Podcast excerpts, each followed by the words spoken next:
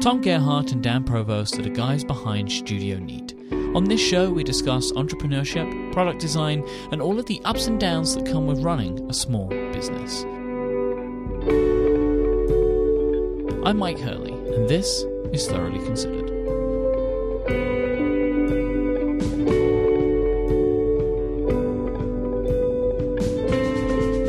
Well, dang, what are we talking about today? Oh, I know. What is it? Talking about the time in between when you, or at least the way I think about it is, the time when everything is kind of known about something you're making and before it's out. So it's like the kind of, it feels like you're just kind of going through the motions or filling in the blanks or just kind of executing on like a clear vision.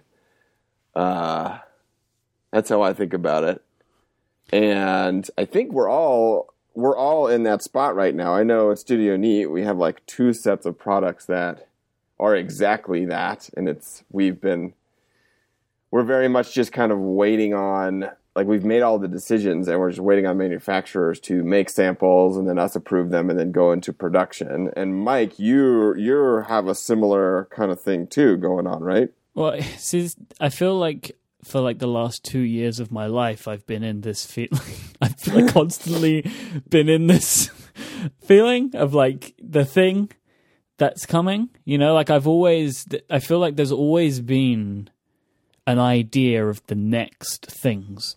And there's kind of a couple of things for me happening right now where I've got stuff that's coming that I'm not really involved in other than it's going to be a part of my business right? So like Yeah. they're not my shows. But I'm also working on something right now which is uh maybe kind of like a little bit personal in a way like it's a it's a thing that I really love and want to do but I don't know how many people will want to do it or like will want to be interested in it like will actually want to listen but it's something I really care about so I'm working on it and it's it's going to be different in a bunch of ways and I'm finding new ways to make it more different, like trying out new things with it. Um, d- Because that's part of this whole thing, which I think makes this wait so agonizing anyway, is once you get to a certain point, you've done these things a bunch of times, you kind of have your process set down, right? So you're like, oh, we do this, then we do this, then we do this. And I actually think that makes it worse because you you're kind of you've got your process set so you know all the pieces that need to happen and it kind of makes the whole thing i don't know like it feels more painful in well, you can see, you know what still has to happen. So it's like, oh, yeah, it's like you know if you have to take like hundred steps and you've only take seventy of them, you're like, God, it's like we have thirty more steps to take. This Exactly. is like uh, going to take forever. Um, and yeah, I mean, I think definitely the more that we've done this, the more we know to expect that it's going to take way longer than we think it's going to take. And we still, I mean, I still, we're continually surprised about like how freaking long every, uh, you know, it always takes. Uh, I mean, I'm sure soon enough we'll just be like, yeah, it's going to take a year for that to come out, but it's fine. Uh, but I mean, it's funny because uh, it's funny that you mention it always feels like you're in this state, this kind of in between state of like, uh, you know, you've you've made all decisions in a project and you're just kind of waiting for it to kind of get out. Um, it, we've kind of made a conscious effort to.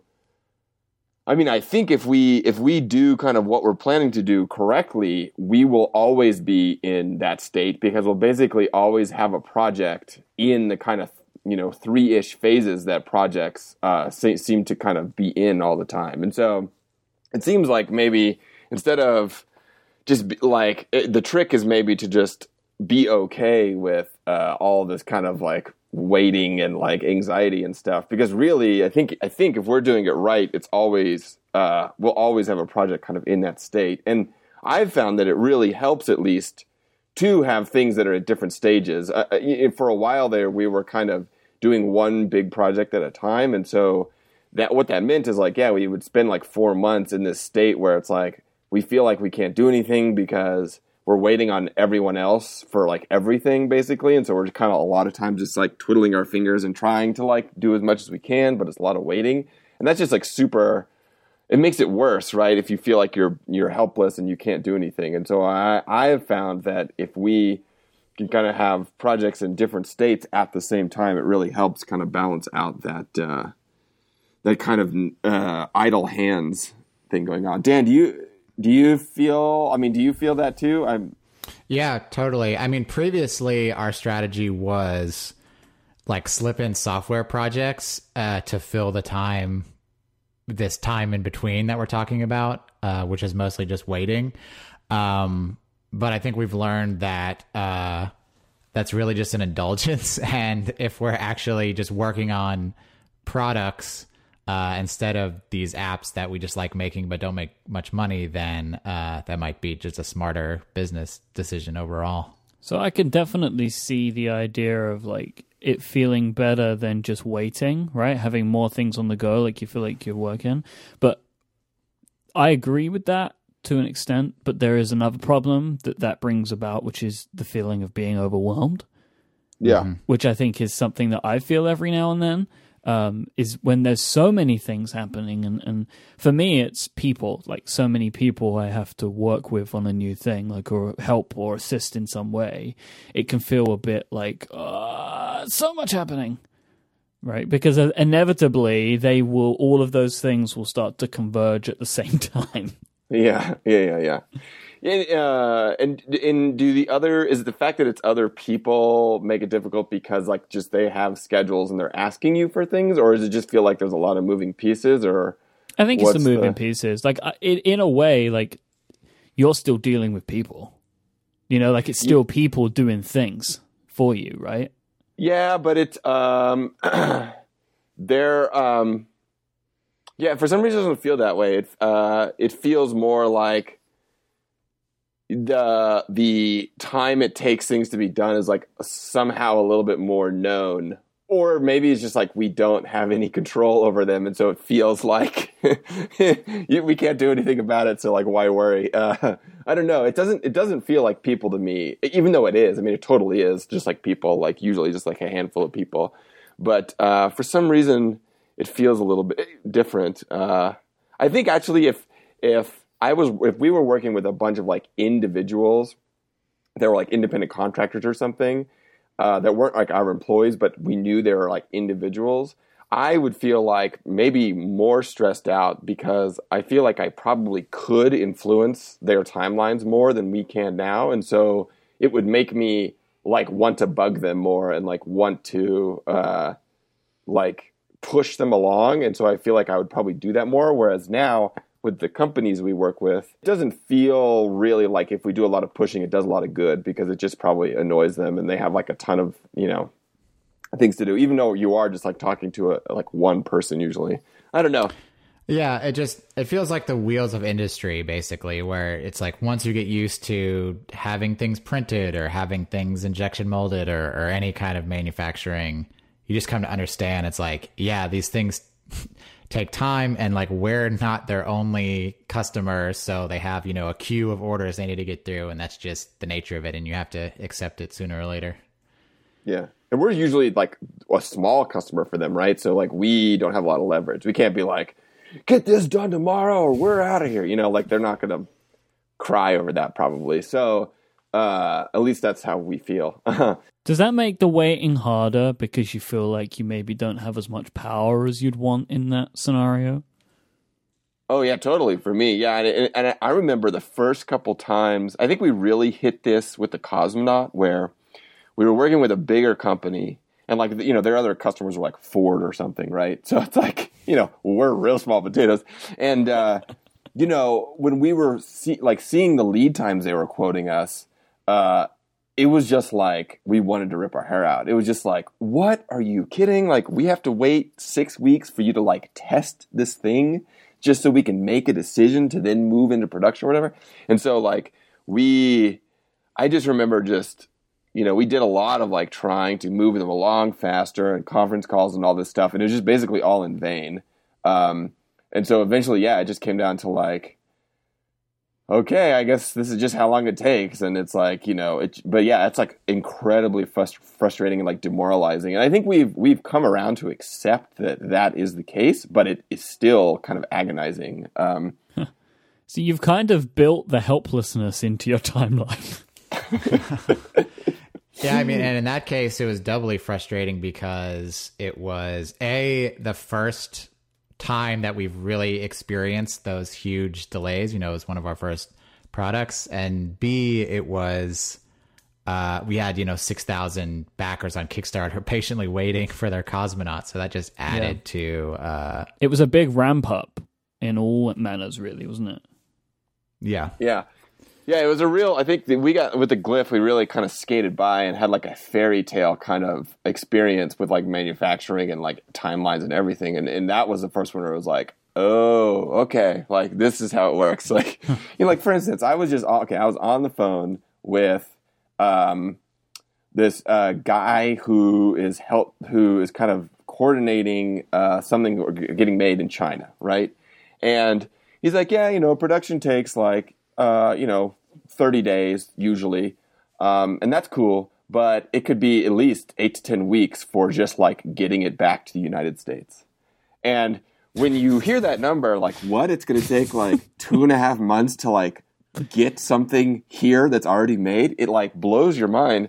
But when you start dealing with like ocean freight shipping and stuff, like if that is the case. It's like a week here, a week there. Yeah, it takes them a week to like unload it from the huge container ship that has like 30,000 containers on it. You know, it's just like, it's like all those things where it's like, okay, those all make sense. And I understand it's completely out of your control. And like, you know, it's just the way it is. But it just, it just is shocking, right? It just drives you crazy. It's like, how in the world is this possible? So it's that kind of stuff where it's in some ways it's easy because it's completely out of your control uh, unless you're like Apple or something, and you can like literally rent, like you can take over FedEx and be like, we own all your planes now for this week, ship all these iPhones for us. You know, so we, we don't have any power in that way. So you just have to learn to just like accept it, which I guess is a healthy thing, but it, it is just like incredibly frustrating and a, and a hard lesson to learn. I bet it's got to be better for you though. This this wait time when you're doing things in secret as opposed to the wait times when you're doing them with Kickstarter because you don't have the pressure of the people, right? Um, I don't know if I agree with that. It's definitely huh. better in some ways, like the example you just said, but um, I think it's worse in a lot of ways. The first one that jumps to mind is well, first we should discuss like why why is this a problem in general aside from just like we're petulant children and we're impatient and we like want things immediately? Like there has to be something more to it than that. And i think a lot of it is comes down to just like you know fear and anxiety. And the the big one for me i think that gives me the most anxiety is you know is someone going to beat us to market? Or or some kind of version of that where it's like oh our, our product uh, is like no longer relevant because some change in the market or or some variation of that. And so what's nice about Kickstarter is you can supersede that by getting your idea out there kind of prematurely before it's finished. And and then you know you have the time to do the production stuff where now we're in this window with these new products we're working on where it's like you know, ideas are just out there for the taking. And so, you know, someone could release a product that's very similar to what we're working on and kind of beat us to it. Or it could be even something simple like, they use the sa- the name we were thinking of using, uh, even though it's like not related at all to our product. And just like dumb things like that that just give me a lot of anxiety. Yeah, this is something that me and Grey talk about on Cortex quite a bit, which is the idea of like someone. There's reasons that videos that he makes and people on YouTube make. There's a reason that they're made at the time that they're made. Like there is inspiration or something which strikes, but it could also strike somebody else. And yeah. when that happens, like you've ended up doing all the work and someone could end up just beating you. And how do you deal with that? Like it's a real that's a real struggle. Oh yeah, definitely. And when you're doing things in silent and in secret, there's no way to know if anybody else is doing exactly the same. And they are. I mean, I think uh, it, like that's the case. I mean, like we with the Neat Ice kit, that happened exactly. Like we were working on it, and then there was like a clear ice cube making Kickstarter. it was a little bit different. Like while we were like I don't know, ninety five percent done with the product, and knew we were going to release it on Kickstarter, all this stuff, and it's just like a real kick in the teeth. It's like, oh man, are you serious? so yeah, that that's why it, it, we know that, like we feel that, and I think that's part of the reason a lot of times when we make products because we have that feeling of like, oh, it's timely, oh, you know, and, and there's a lot of other designers and people out there who, yeah, have the same feeling. So it is a real problem. And I completely agree with Dan that uh, the products where we have like launched them and made them public uh, are a lot. This kind of in between time is a lot uh, easier. Uh, the, the, stakes are higher, I guess, but it's a lot easier uh, for sure. One of the things that I'm looking at doing for my new project is I mentioned I'm I'm gonna kind of try and completely change the way that I go about announcing and talking about this, like in, in a way that I've not done before. Like mm-hmm. I'm gonna talk about it in advance at some point pretty much as soon as the artwork is finished. Um, and I'm gonna set up like an email newsletter uh-huh. to let people know when the project is av- is launched because I don't have a time frame. Like I'm kind uh-huh. of just like working on it as it happens. Um, because I still have like a few things that I need to fall into place. Like, so this show won't have a fixed co-host, and it's gonna have like most likely a few different people that I kind of will work with on it, or I might even do some episodes on my own, uh, because I'm, you know, it it, it make it will make sense eventually. At this uh, point, you just got to tell us. I probably by the end of this episode, so I will. Close. I will. So I'm so I'm so, so close. Because mainly, like one of the reasons, like I'm not talking about it in a bunch of places, is I don't think it will interest the majority of my existing audience. Mm-hmm. Which is another thing which is going to be kind of weird dealing with it and like working on it is because of that. But yeah, I'm thinking of like setting up an email newsletter, which I've never done before, and like setting up like a landing page, which I've never done before, which will eventually redirect to the destination where the the show will live. Um, and it's it's all kind of strange and I don't know if it's making it better or worse that I'm doing things differently. I just feel different about it. Like I feel like my route to market is not as clear as usual, and I don't know if that's a good thing or a bad thing. I think it's a good thing, and like it gives you the freedom to kind of experiment a little bit. And I do, I you know, I think that a lot of this launching stuff is not necessarily as important in the long run as as we all think sometimes. Like oh yeah. if, if yeah. you know if you're if you're making a good product uh you know eventually it's probably going to like work out. It'll even out right over the long term. Um and, so yeah i don't know. I think it's probably a good thing that you're trying new stuff because you'll learn all kinds of things. I think yeah. definitely like uh, you know a email list and that kind of stuff can be really good. I mean i've seen people who do a really good job of kind of I don't know if onboarding is the right word, but they're kind of publicizing, you know, the product they're making beforehand. And all that does is it's kind of a way to remind people and kind of warm them up to the idea before it launches. Um, it in a way that is maybe valuable to them or at least interesting, right? So kind yeah. of maybe behind the scenes or like you know making of stuff. And I think if you have the right product then it, can be a really good thing, right? Um, it's it's not just kind of dropping a bomb on them. Like the pre-announcing stuff can be so difficult to work out and so strange. Like it can be difficult for us because we've tried pre-announcing some shows before um, and saying they're coming on such and such date. Even when we launched, we did that, like the, the entire network.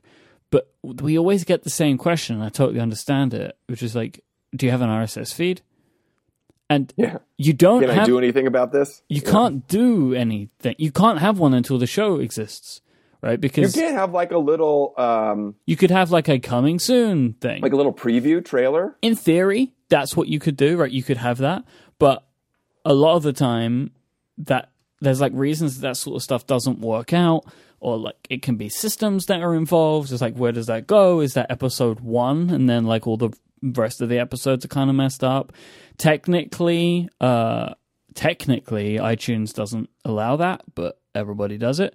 Um, there are a bunch of like really weird things that you can run into, and sometimes it's just like a there. It doesn't exist because we don't want it on- on the site yet, right? Yeah. um, because there are things that still need to occur. So it's always been difficult doing the pre-announcing stuff. And in all honesty, for a lot of the stuff that we do, it actually doesn't help. Like it is best, I, we've found, to actually have the show ready. So like Mhm. somebody sees the announcement and then they just add episode one to their app. Yeah. And they can just go. They can. It's like an action item. They can start listening. So, Yeah. but what we've never done before, or what I've never done before, is set up an email list. And and Yeah. it will. I think that that an email list might end up making sense for this project in the long run anyway. So I will probably cultivate one over time if it works out. Um, but I'm just going to give that a go and just see what happens because this this project isn't extremely important in my business. It's more of like a fun thing that I want to do.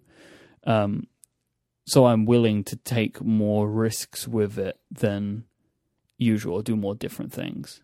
Yeah, I mean, we we basically came to the same conclusion where we were strongly considering uh, just starting to talk about one of our yet to be launched products on this podcast, you know, months ago, and kind of turn it into a podcast about the creation of a product and um, you know give all the background and stuff. And we ultimately decided not to because yeah we were scared away from that of that idea of like no there's nothing actionable people can do. You know we're not going to open up pre-orders for it six months before it comes out and so you're like kind of losing that that launch day moment of like oh there's this new thing and i can press this button and buy it now or listen to it now or you know whatever the product is and so I think it does. It, it takes courage, and it and it's interest. I- I'll be interested to see how it works out for you um, to kind of tease things out and and reveal something before it's actually you know a product. Yeah. So I I don't know. It's like I feel like everything I think I know works is only because it's what I've been doing and what I'm used to. Yeah.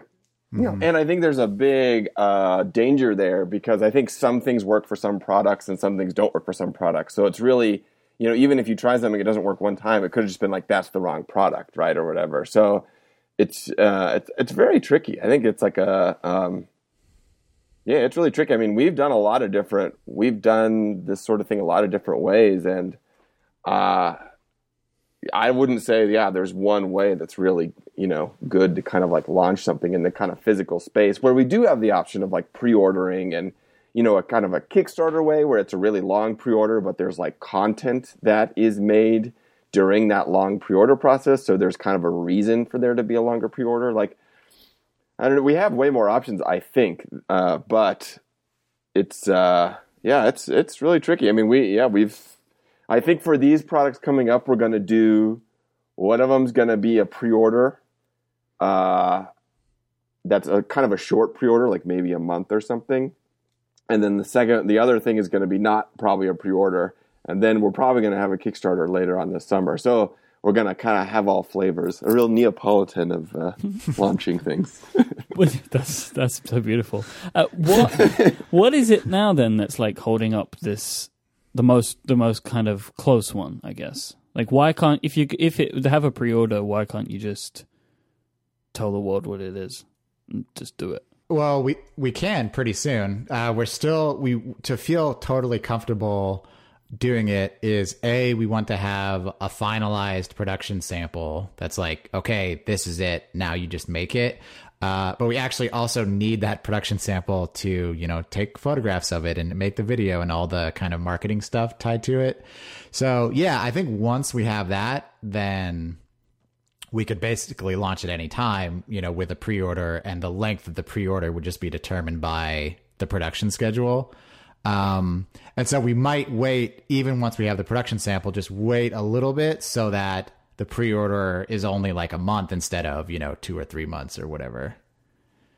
Yeah, that's the thing we kind of always wrestle with is like how how long is a reasonable pre-order for this for like a physical product, right? And um, It's, tri- it's that's a really tricky question, and I think it's it's, it's variable depending on like I, the way that I think about it at least is like, is there content that we can make that will kind of help the waiting? Like you know, uh, like if we had say we had some product that we could pre-order and it was like a two month wait uh, from when they you know could start ordering it to when it would ship, but like we were you know manufacturing in China and we were going to go there and we could kind of tell a story during that time of like you know what was going on i feel like i would feel a little bit more comfortable with that with like two months but uh, if it's just kind of dark and it's like yeah we're just waiting on production it's a weird thing to do. And i think customers get uncomfortable and it's like just strange that it's not in the context of like a kickstarter or something when that's a little bit more expected. So it's tricky. It's all very fuzzy for sure. Um, so yeah i don't know. It's uh, it's hard to say. I mean, that was the one interesting thing that we, uh, with that kind of little Apple remote stand thing, is we made a lot of decisions about that product um, because we could confidently um, do a short pre-order. Like we knew we could do a pre-order, and we knew it would only be a couple weeks because we were doing it in house. So, so we we could really kind of confidently uh, kind of make that pre-order date set and build the product around it. And usually we don't have that luxury, right? We're kind of always playing with uh, the dates, and that can get really tricky when our launch can be tied to like some external market condition. Like for us, a lot of times it's like an Apple thing or the holidays, right? So sometimes we're kind of artificially forced into uh, uncomfortable timelines because of those seasonal deadlines that are often like super super important. And this is really the first time, one of the first times where we have these two products coming, and there are no foreseeable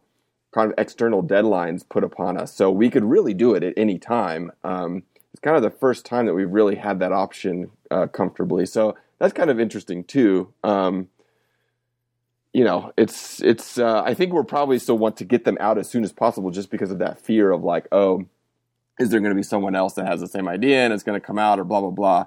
Um, but yeah, it is kind of interesting being flexible. I know talking to Dan, I was really anxious and feeling crappy about the kind of lead times we were getting from manufacturers, but he was a little bit more. Oh, it's not as big of a deal because you know we're not like under a holiday deadline pressure or anything like that. So that was actually kind of nice uh, for once. yeah, this is. I feel like this is really the first time for us making products where we're not against the immovable holiday deadline. So that that's been quite refreshing, actually. When you do, when you look at the holidays and you have a product for the holidays, do you set like go no go dates? Because there's got to be a point where it's like we're just not gonna make it if we don't have it by such and such time. Um, y- yes. Usually, the way it works is uh, the question is always can we do or, or, can we put it up for sale on Black Black Friday, right? So you know, even if it's a pre-order by a couple weeks, can we put it up for sale on Black Friday? And so uh, almost always what happens is we're kind of in production or have started production, you know, like I don't know, in November or October or something. And so we we know it's going to happen, but we know it might just be like a week or two later than we would want it to be. So it's usually just a question of like can we put this up for sale before Christmas? Before like in a reasonable time to where we know we can get it out before Christmas. That's kind of always the question. I don't think we've ever been in a situation where we just like wouldn't make something um, but we definitely missed that before, right, Dan? Like we missed it. Uh, yeah, I'm trying to remember. The Neat Ice Kit, we were like hoping against hopes, really naively, that we could get it out before the holidays. But that was we were like way off. We were like six months off eventually. really? Six months? Wow. Well, we we we didn't make that public, so we with the Kickstarter we were we with our Kickstarter deadline and what we told people we were on time but we were hoping that we could maybe get it out before the holidays, uh, which would be about like six months early. So you could sell more than just what you had on in the Kickstarter, yeah. right? You could start selling them on general yeah. sale. Yeah, we would fulfill all the Kickstarter and then and then you know have them selling for the holidays. That but that was uh, really really wrong. we were we were actually still a little late, even with the the generous timeline we gave us. Like I think we were telling people April, and then ended up being like June or July. Yeah.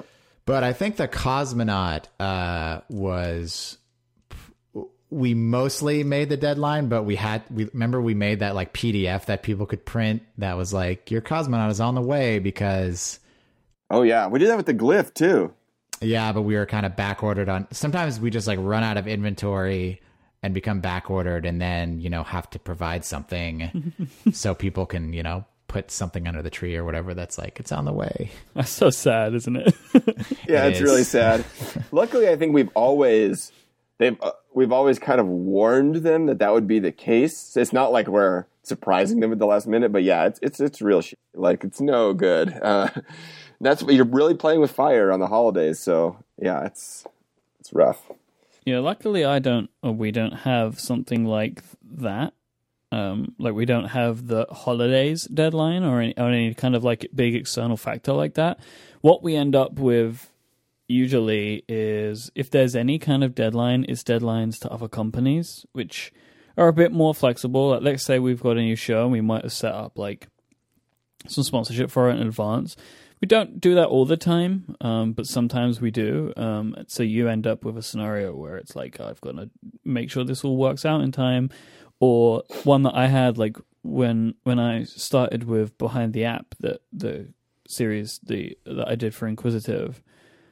I had to do it because I had no more interviews booked for, for, on the previous show.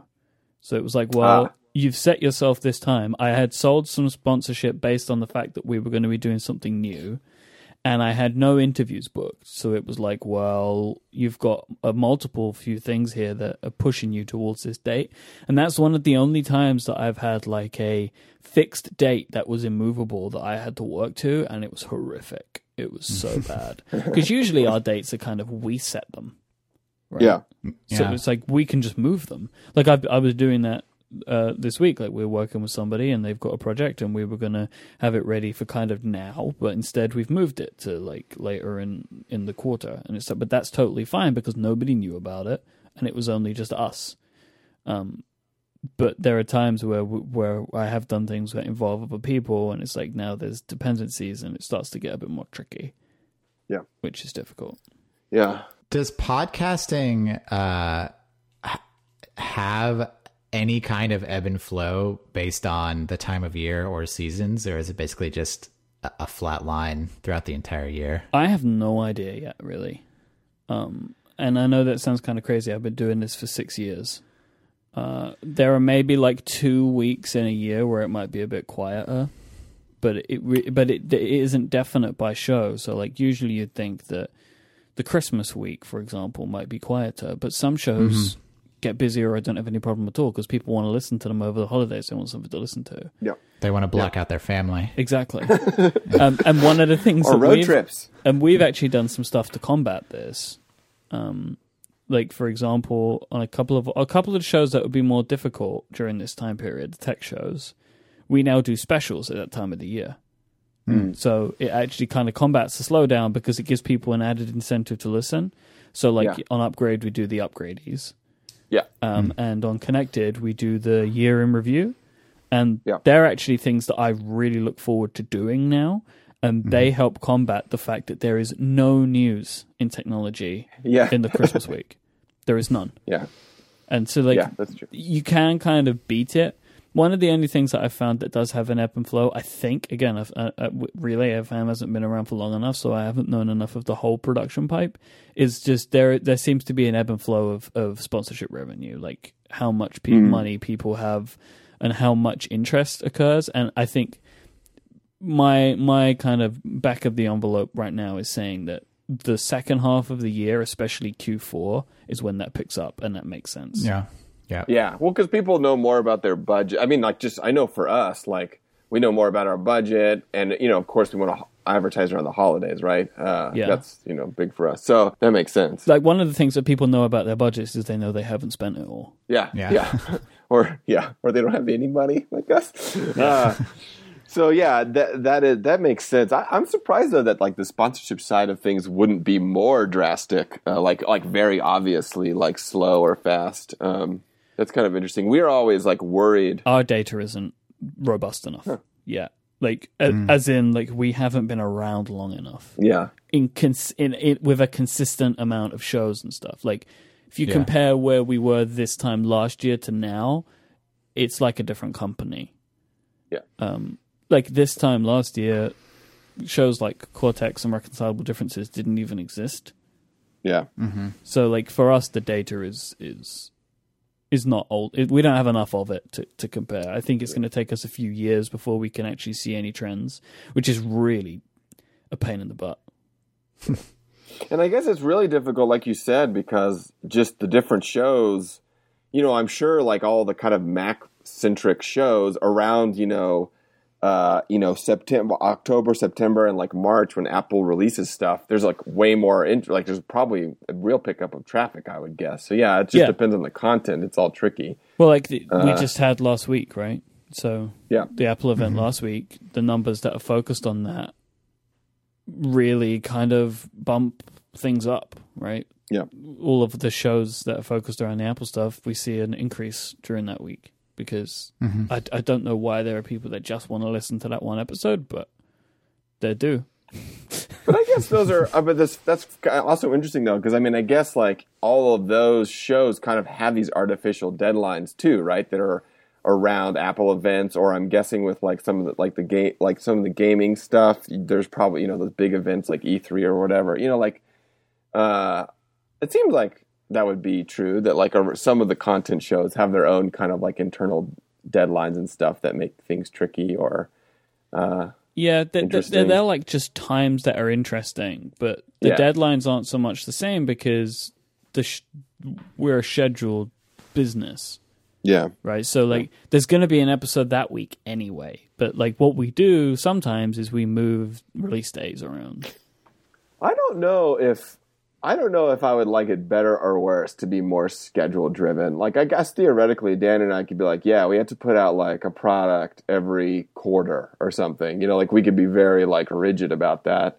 Uh, and I think in some ways that could be a good thing, but on the other hand, it would probably make us release things before they're quite ready.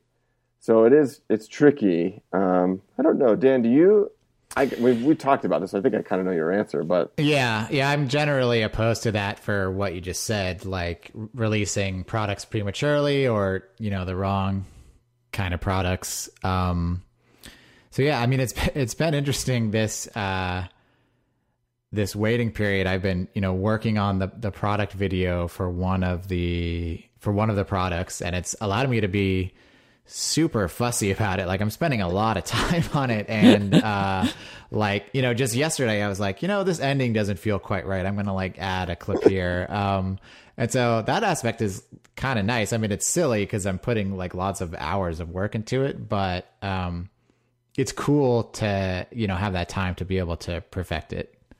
the the refining is nice. I mean, I know that we've had things like we've had shows that have literally somebody has pitched the idea to us and the first episode was out a week later, yeah. Mm. right? Which is very exciting but hard to do. Yeah, And then we have things that we've been working, like ideas that we've had that have been working, you know, for years. You know, like I still have ideas for shows that haven't been realized that I had like four years ago, but I still think they're good ideas. I own Yeah. a lot of domains, you know, for them all. A lot, a lot of domains. got all the domains uh, and you know this this idea that i'm working on now is only occurring because i had a good idea for a, for a, the name and the domain was available so i started the process like it's it's something i wanted to do for a while i just never got around to it but now Yeah. it's kind of like i'm just trickling along and one of the things that's kind of related to this which is i think is kind of interesting one of the reasons i'm going to do the pre-announcing thing is so it actually puts me in the position where i have to do it Yeah, yeah. That that is uh that's actually something I think that is underrated about Kickstarter or any kind of pre-order thing is it really provides like a lot of motivation, right? and so um, that's also something that is really nice about kind of um, yeah, kind of making things public and putting yourself on the hook. Is it? It's a nice way to kind of uh, get started. And that's I, I've actually given that advice to people who are you know first starting out and maybe they have like a full time job and it's really hard to kind of find the time to you know start making projects and doing things. Um, but really, you know, like pre-selling it, right, and putting yourself on the hook, even if it's like a really small Kickstarter or something, it, it, it completely changes the game, or at least it does for me, um, in terms of, you know, really providing a ton of motivation. Um, and so, yeah, I mean, I, I totally, I totally see that as, as a way to provide a really nice carrot and or stick, depending on uh, your own mind, I guess. or how nice the backers are. Yeah, and two, uh, t- to counter what I just said earlier about the video and being able to fuss with it, uh, I think we're definitely susceptible to the trappings of that, which is just endlessly, you know, tweaking something and never actually just putting a stake in the ground and saying, okay, we need to release that. And we we almost kind of started going down that path with the the product that is will be soonest released, and we we're just like, okay, no, like this is the product we're we're going to put it out. Um, and so you know, at a at a certain point, you just have to stop iterating. Yeah, I mean, this podcast is called Thoroughly Considered, and I think it is. it is like it is our tendency to sometimes start polishing, like over polishing something, especially with software. I think, and you know, it kind of just completely flies in the face of the whole like lean startup minimum viable product soft thing that the software world is kind of, you know, all behind. And it's, you can't really do that in physical stuff very easily. So it sucks. But, uh, but yeah, I, that is definitely a big danger is, you know, holding on to something. I mean, Myke, I'm, I'm guessing that must have happened some with some, some of the shows and stuff that you've produced that are a little bit more kind of polished, right? Where you just, you find yourself just kind of, polishing and polishing and polishing when really you should just get it out there. Oh, I do of episodes. Yeah, yeah, yeah, yeah. And, yeah. and one of the f- things that's always funniest is like, so let's say we have a troubling piece of audio, right? And I do a ton of work on it to try and make it better. Like nine times out of ten, the episode that I end up releasing was like audio from six hours ago that was fine, but I spent the last six hours trying to make it better. And then when I compared the two, the original one was, was better. And it's like, yeah, yeah. Ugh, the tricky audio is like, it's like my hell. I sweat so much when I'm working on stuff like that. It's the worst thing. It's just the worst thing. I hate it so much. Oh, naturally, as I should, really. Bad audio is the worst thing that can happen to me. I guess. I don't know about that. In my business. Because uh, my business is just what you hear. I guess that's true. I guess that's true. It is your quality. Uh, yeah, we we kind of have a similar issue that I that I've been re- wrestling with a lot, which is, um, so with we always have this tricky where we're making these kind of new products that are new categories for us. So we don't always know what is manufacturable or like what is cheap or what is expensive to do. And so a lot of times what we want is we want to show like a sketch or like, you know, something kind of really rough to a manufacturer and be like, hey, like, is like, what do you think about this? Is this going to work? Is this not going to work? The problem is, although that seems like a logical thing to do, especially with China, it seems like a very, very difficult thing to actually do. And so for us, it's this whole tricky kind of song and dance back and forth of how well do we specify and like detail, you know, figure out every last little detail of a product before we send it to a manufacturer and get a sample and kind of start working with them. And so on the one hand, you know, if we get everything ready, everything's perfect, we present all that like documents and data and design files to them, and they, you know, can, you know, approve it and make a sample right away, that feels like a huge win because we've only done that back and forth one time, right? But the, the alternative is we could start that process earlier. Like, say, two months earlier, we go to them and say, hey, make a sample of this. Uh, you know, we're going to make some little tweaks afterwards, but make the sample. And say it takes them a month to make the sample. By the time they're done with that, we've kind of made all our decisions. And then we can be, okay, you've made that sample. It's pretty good. Uh, now, you know, make these changes and make another sample. And it's kind of a, it's kind of a subtle difference. But when we're talking about, you know, a couple months, two or three months, that that can eat up a couple months, and that's actually what's been happening with with these products, where it's like we sent off samples pretty early to be made, Uh, and since that time, while those samples have been made, we've made a bunch of little decisions. So now we're in the process where they've kind of made one sample, but now we have a whole bunch of tweaks for them to make. And it kind of feels a little inefficient, like, oh, we could have saved a month or a couple weeks if we didn't do that. So it's this whole weird, weird process of like, when do you, you know, either like invite beta testers in, or when do you kind of show it to a manufacturer, or when do you get a sample made, right? Is it when everything is done, or when is it 90% done, and then you can use the time to make decisions? I don't know. It, it's just very tricky, and it feels, it seems like a little thing, but it feels like the most important thing sometimes when I'm sitting here, when we're sitting here like trying to make decisions about, you know, the littlest snap color or something. And so it's, uh, I don't know. It's, it's interesting. Do you, Myke, do you feel like that that's ever going on, or is it that because you're not working with like manufacturers, say you don't you don't really have that issue? I don't think that's one that we really have so much.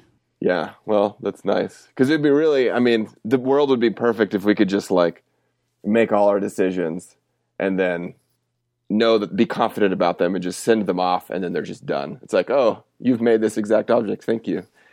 But it never happens. So we like try to hedge towards uh, finding out all the finding out all of the surprises as soon as we can, basically. Yeah, because like if you look at the production process, the majority of the time, like if the production's bad, it doesn't necessarily affect the company so much as that individual show. Yeah. And, and yeah. weirdly, like it, people would just say like this doesn't sound like a show that I'm used to hearing on such and such. Like you know, oh, I don't. This doesn't sound like a Relay FM show for whatever reason. We've never had that happen because people know how to do our stuff, and it's not incredibly difficult to make it sound ninety percent good. Um, and we help people with that stuff, but it's not really so much of a, a risk for us because there are there are way fewer moving parts. Yeah, which is why I don't think it's been an issue. Yeah, that makes sense. Ugh. Ugh, ugh, ugh. So, do you think do you think that by the next time we have a show that you will have announced one of your things? I think I will have mine. In 2 weeks probably not. Probably not. No, unfortunately. Uh, I'll race you. Hopefully in a month, you know. It's just like so so demoral. It's not. It's just like so frustrating. It's like, come on, this you. It's like, look, we've made all the decisions. Manufacturer, you know you can make it. Let's just like do it, guys. Come on. what's, Clear eyes, full hearts. There? Can't lose. Like, come on. That's how it feels. It's like, uh, uh, uh, can't I just run over there and shake you, or just like put this thing in your machine and make it go? just like, uh. Just buy all the machines. Yeah, exactly. Well, that's what I want to do. And it's funny when we talk to all of our friends and stuff who have who do similar stuff, they're all like, "Man, in-house production. That's the way." Because this time doesn't exist. It's like this agonizing time is gone when you control all that stuff. And so that's the dream, right? Uh, and I and I think hopefully a lot of like automated production is going to mitigate these problems, uh, you know, in the long term. But man, oh man, is it frustrating. I guess the problem for you is because you guys make so many different things, you can't just buy the machine. Exactly. Yeah, exactly. Well, you just get the neat machine. You just build that, right? And then makes everything. You just build one machine that can make all of the stuff that you want to make, and then you're good to go. Yeah, it's true. It's true. Let's, let's, let's do that, Dan. We'll get started right away. Problem is, we'd have to wait eight weeks for someone to make that machine for us. and I just can't tolerate that.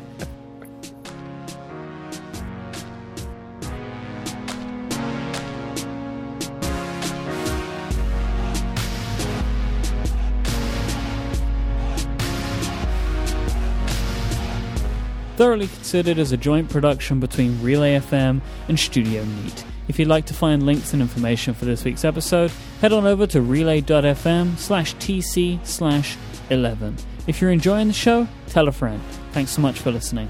Bye bye.